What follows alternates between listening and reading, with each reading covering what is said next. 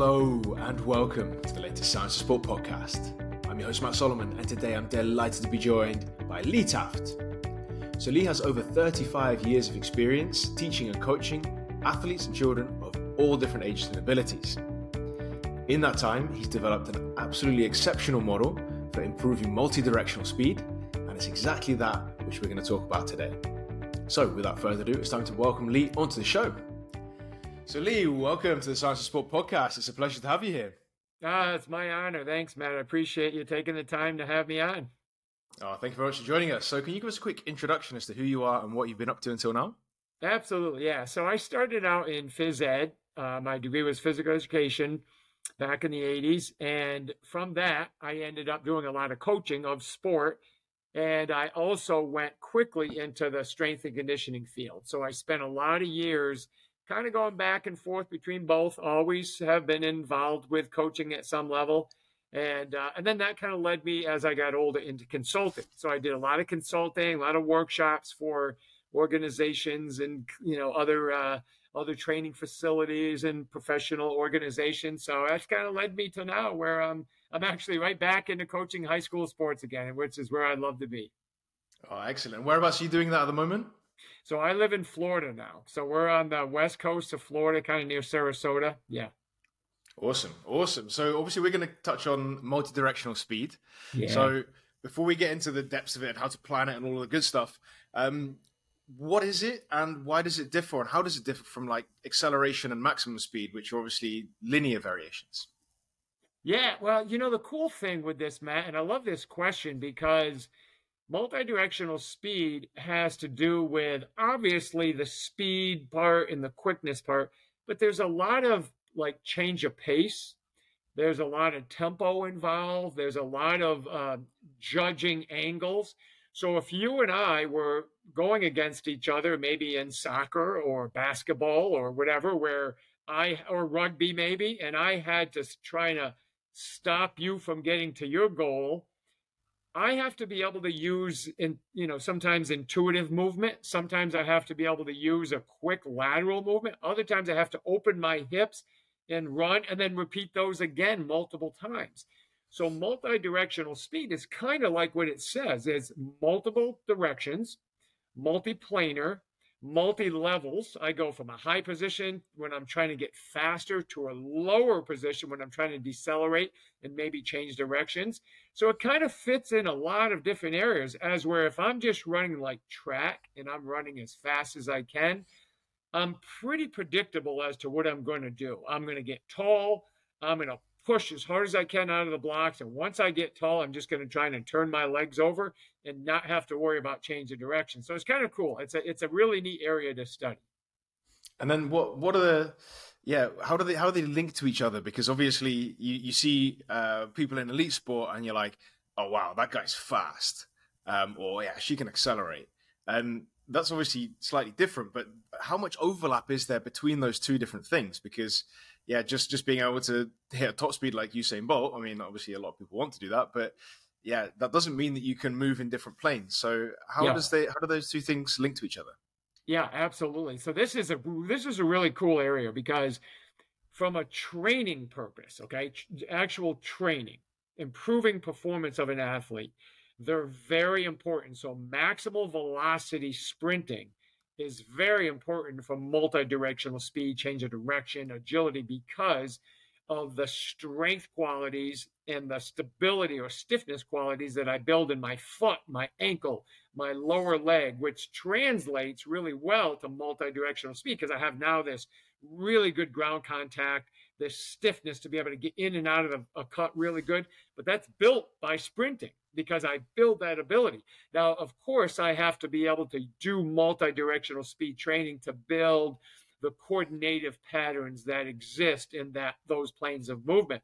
But sprinting carries over really well. Now, I was a track coach for years and I made my track athletes do a lot of lateral movement simply because I wanted to build really healthy multiplanar hips that didn't get stuck in the same pathways all the time and didn't have diversity of movement. So really they cross over really well from a training standpoint. Now from a from a performance standpoint, if let's say I'm a volleyball player and I'm a back row player, well, I may never get to max velocity, but the qualities that I gain from having trained max velocity will help me be able to open my hips really quick, apply quick pressure into the ground, and then move and chase a ball that maybe got tipped over my head and I have to accelerate. So you can go through any sport and you can really pick the areas that max velocity speed actually helps that sport, even if it's as small as like racquetball. Doesn't matter. The qualities help it, just like strength training can help multi-directional speed. So can't max velocity sprinting. Absolutely excellent. So it, it seems like that it would be great to have both, basically. You want to be really yes. quick and you want to be able to apply that in, in different planes too. But yeah. the, the multi directional element is a little bit more coordinative to apply those forces. Is that roughly correct? It is. It is very much so. You got to have uh, it's a skill, right? And the more I get exposed to it, and and Matt, you'll you'll really appreciate this as well. Is what makes a multi-directional speed athlete really effective is experience. And experience builds predictability, the ability to predict what potentially could happen, or perception ability.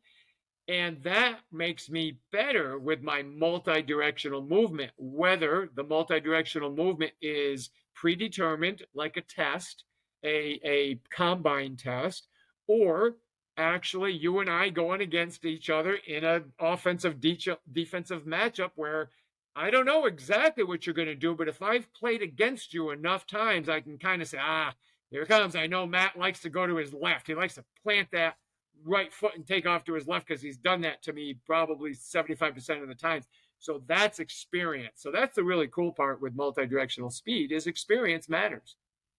Absolutely excellent. And before we get into too much depth on it, I want to I want to hit the physiology as well, right? So, yeah. what kind of physiological uh, underpinnings are there for multi-directional speed? What kind of characteristics do athletes need? Yeah, yeah, and, and and that's a cool. That's another question I appreciate you asking, and it's almost like you know physiologically obviously there's some really good things but if we if we talk along the lines of even biomotor abilities so biomotor abilities such as strength agility coordination uh, things like that are really really important for multi-directional speed.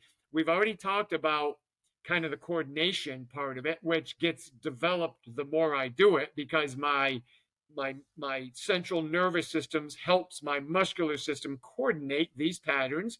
And my vision my vision system helps me a lot. Visual system helps me a lot with that. And then obviously over time as i develop strength if i'm a youngster if i'm a young athlete and i gain some strength which i can turn eventually into power and hopefully even training kind of the elastic part of movement ability and strength now i have a i have a these these characteristics that allow me to get in and out of cuts really quick or you know, maybe start going one direction and quickly turn my hips and go the other direction.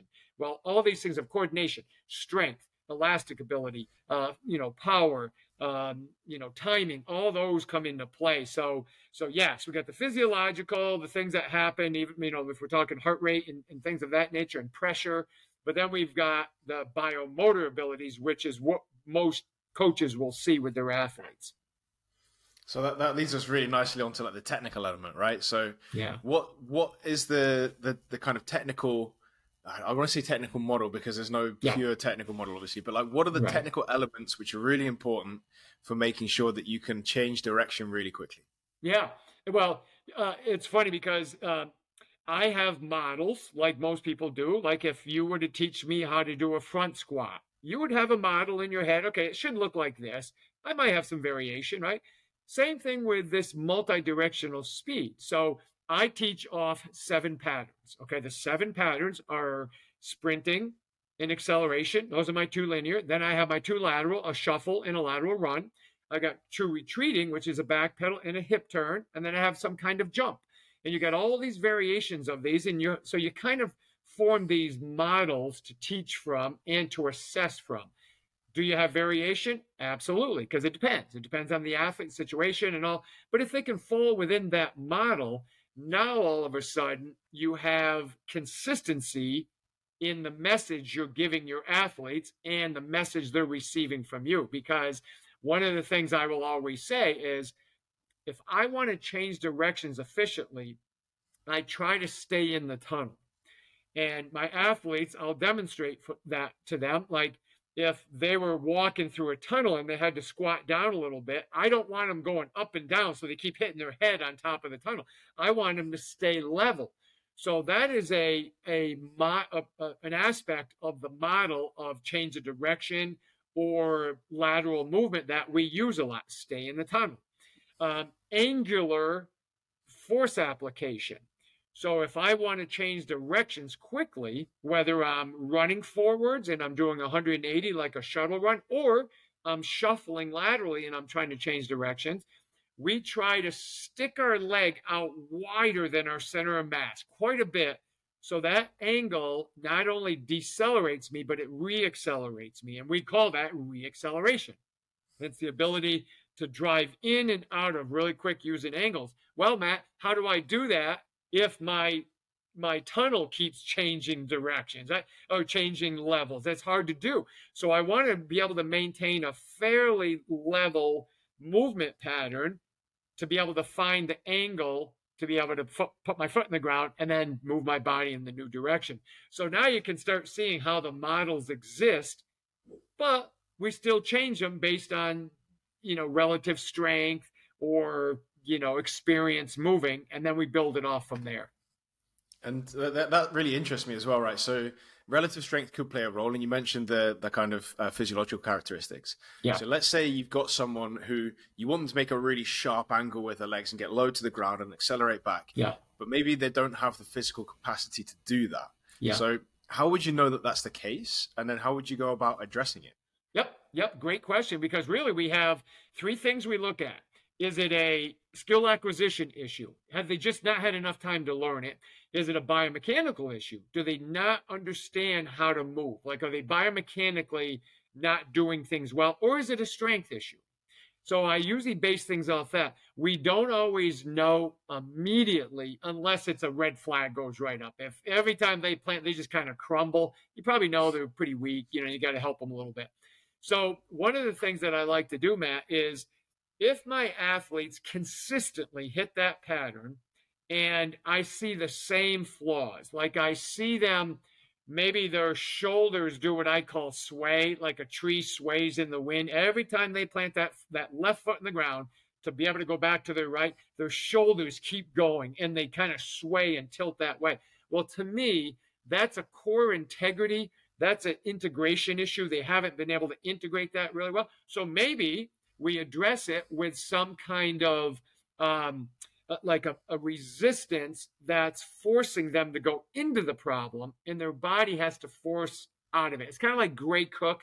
You, you, you know used to teach years ago about kind of the the the reaction kind of like the reaction against that pressure. So we would give them something like that and that works really well for me. If i have an athlete that i know is too weak to perform it at a really quick high level.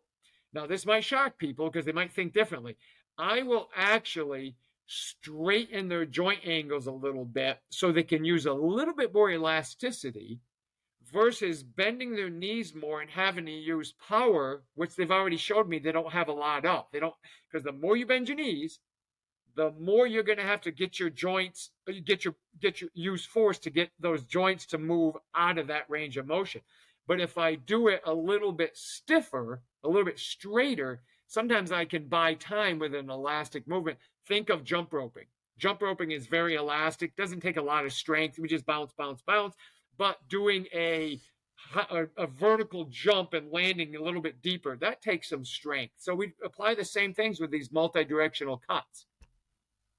So it's more more of a, an elastic action compared to a muscular action where you have exactly. to kind of power through that movement. Exactly. And um, as they get stronger, then they can adjust to their level. Exactly. Yeah. But what how much of both do you need? Because obviously like both things sound good now. And it sounds like you kind of wanted the the muscular side, but obviously the elastic side is super efficient. So how do you how do you compare those two and which which one do you want and how much of both? Yeah, yeah. So obviously, deceleration properties, you know, they require some pretty good strength, right? So if I'm running really fast and I'm trying to mark my opponent, and you know, all of a sudden I have to stop and maybe maybe maybe stay in that same space or or stop to change directions.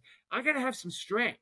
I got to have really because what happens is your stopping stage goes longer. Like the it goes, it takes me too long to slow down, and then I'm kind of late to the party, right? As if I have that raw strength, I can stick my foot in the ground, and maybe it takes me an extra step, like a gather step, and I'm good to go to get out of that that deceleration. So if I play a sport that requires a lot of that, I have to really put an emphasis on that because otherwise performance is going to go down and injury potential is going to go up.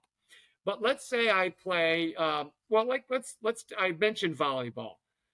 There's not like a tremendous amount of high velocity deceleration that takes place. There's quick deceleration, landing from jumping, maybe an approach jump on the outside. I stop my horizontal speed to go vertical. That's a different type of deceleration but it's not like a soccer player who's running 30 meters top speed and all of a sudden has to put the brakes on. That's a lot of force to overcome.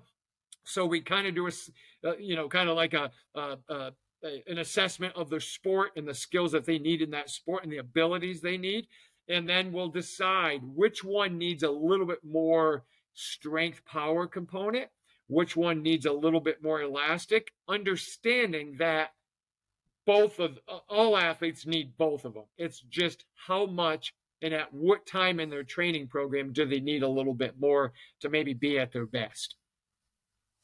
Absolutely excellent. So when we bring this all together, I'm I'm interested to hear how you then make this into a, a session, right? So can you give us a little case study as to how you've gone about improving multi-directional speed, potentially with an athlete that you've worked with, or someone that you want to make up to make it a little bit more simple? But just go through like uh, how a session might look and what kind of exercises you might be using to, to tackle certain uh, technical or physical issues. Yeah, yeah, this I appreciate this question because that's that's kind of fun to talk about. So mine's a little different than a lot of people because I use uh, I developed a system years ago called the reactive tier system for speed. And what it does, Matt, is it allows me to put an athlete in a in a reactive mindset. Like they they don't really know what they're going to do yet until I give them a command, or maybe until their partner moves. If I have them in a partner or groups or something like that, I can control that. So in my session, after we've warmed them up and we've done all the stuff, get them prepped, get them ready to go. I instantly get them into a reactive situation because I want to know who they are today. Like, what do they bring? Are they are they high nervous system today? Or are they a little flat? Are they re- able to react really quick, or are they just kind of sluggish on me? And that tells me what I should do next. Okay, so I have this template, but it's really fluid. It changes based on what my team or my individuals are giving me. So I take this reactive tier system, and let's say I had you, Matt, and I might literally stand in front of you, maybe you know, 10 big steps, and I might take a ball, a tennis ball or something, and I might drop it and say, Matt, you got to come out of a parallel stance and you got to catch it before the second bounce. Just a quick reactive drill. And I want to see how you accelerate. And you're telling me by how you take off, how do you like to use your arms in, in early starting speed and then in early acceleration speed and how you drive. So I get a really good look at you. And then I might say, okay, Matt, now I'm going to give you a, that would be a tier one. A tier one, you know exactly where you're going because the ball's in front of you. You just don't know when because not until I drop it. Okay. So that's easy. I can get you warmed up with a tier one. Then I'll go a tier two. So I might take two tennis balls now and I'll have them like this and I might throw either one. You don't know which one. You don't know which way. So you can't predetermine how you're going to accelerate out because you don't know. You don't know which way you're going to go. And I could throw it a little bit behind you. So now you have to open your hips. I could throw it a little bit behind me. Now you accelerate off at an angle.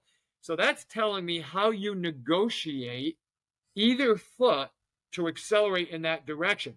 If you're kind of sluggish coming out of that and not real, I might know I, I, Matt needs a little more strength work needs a little bit more strength because he doesn't accelerate well. If you have a hard time closing the speed, I might think you need a little more elastic energy because your, your feet get stuck in the ground each step. So we might go to a little more elastic. Then my last part is, and this is what a session really looks like, because actually I did it this morning with my basketball kids, kind of like this. A little bit different drills, but same concept. Is then what I'm going to do is I'm going to introduce your ability to change the direction. Because those first two, you you just accelerated. You didn't know where on the level two or the tier two. and the tier one, you knew, but you still didn't know when. But now what I'm going to do, let's use the tennis balls again. I might say, throw my right one, you go get it, and then instantly after you get, I'm throwing my left one somewhere else. So now I'm getting change of direction, and you're starting to predict and perceive how much acceleration you need to get to the next one and what angle you have to take. Really important skills for athletes to put to be put through all the time because they have to understand force application angles, how to get in and out of a cut to be able to go cut off something else. So that's kind of what it looks like. And then Matt will throw in our strength training, and I do different types of jump training and stuff like that. And then if it's required during that time of the year, I'll do conditioning. If not, it's really, I like to treat it like a puzzle and I have the athlete involved with me. A lot of lot of summary feedback. I might say, "Hey Matt, how did you feel on that? What did that feel like to you?" And if you answer to me, "I don't know, I didn't feel that good," and I say, "Yeah, I didn't think it was that good," we're on the same page. But if you said, "Oh, that was awesome. I felt really good," and I said, "Nah, I didn't think you did it right." Now we got some work to do, right? So I like summary feedback with my training that I just showed you. That's kind of how I outline it. It's very open-ended based on what the athletes are showing me. And how, how would you then go about adjusting that? Let's say, for example, that both you and the athlete agree, you know what, that wasn't the best one. Can you take us through how you might uh, like identify that and then adjust the next drill? Yep, yep. So oftentimes I film things, whether I set up the camera where they can be seen, or I have a partner doing it real quick, or if I'm not involved in the drill, I'll film it myself. So we can break it down like that. And then we literally backtrack because I try to stay as whole as possible.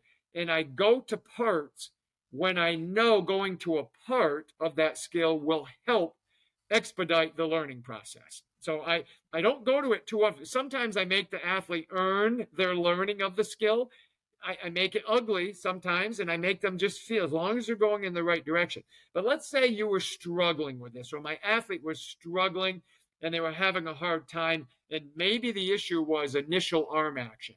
They were really not using a proper arm action to help early stage acceleration. We'll break that down. We'll literally say 30 seconds is all I need. Show me this. We're going to go through a couple quick arm actions. I talk about pinky to back shoulder. That's an acceleration cue we give. And we'll work on that for 30 seconds. Bam, we go right back to the drill. Does it look better?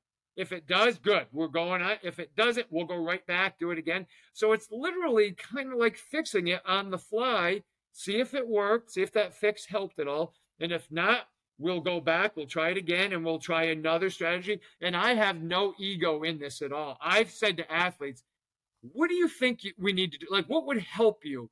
And sometimes they'll say, you know, I just feel like my like my feet are in the wrong position or my shoulders are really tight. I'm like, okay, let's go, let's go foam roll or do some mobility really quick, and that helps them out. So I think it's got to be this kind of relationship that helps it, and that's that's kind of what my sessions look like. Absolutely excellent. I, I think that's uh, that's really interesting stuff, and really nice to see how you then go through all those uh, different tiers and how you can adjust it. Um, where can people find some more information about you and, and what you're up to?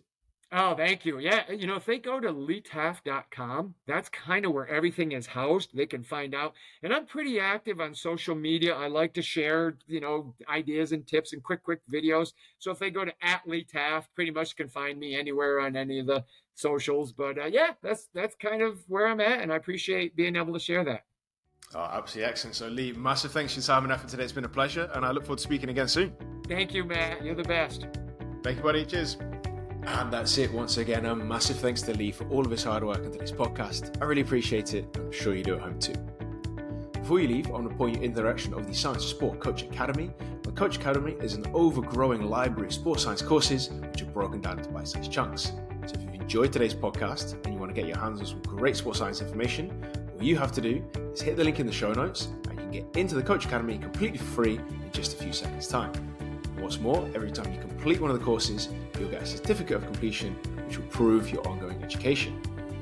And of course, if you have enjoyed today's podcast, it'd be fantastic if you could recommend us to a coach, a colleague, an athlete, or a friend. That means that we can keep bringing the best possible guests and the best possible content. And that's it. Once again, a massive thanks from me and Matt Solomon for Science for Sport, and I'll speak to you next week.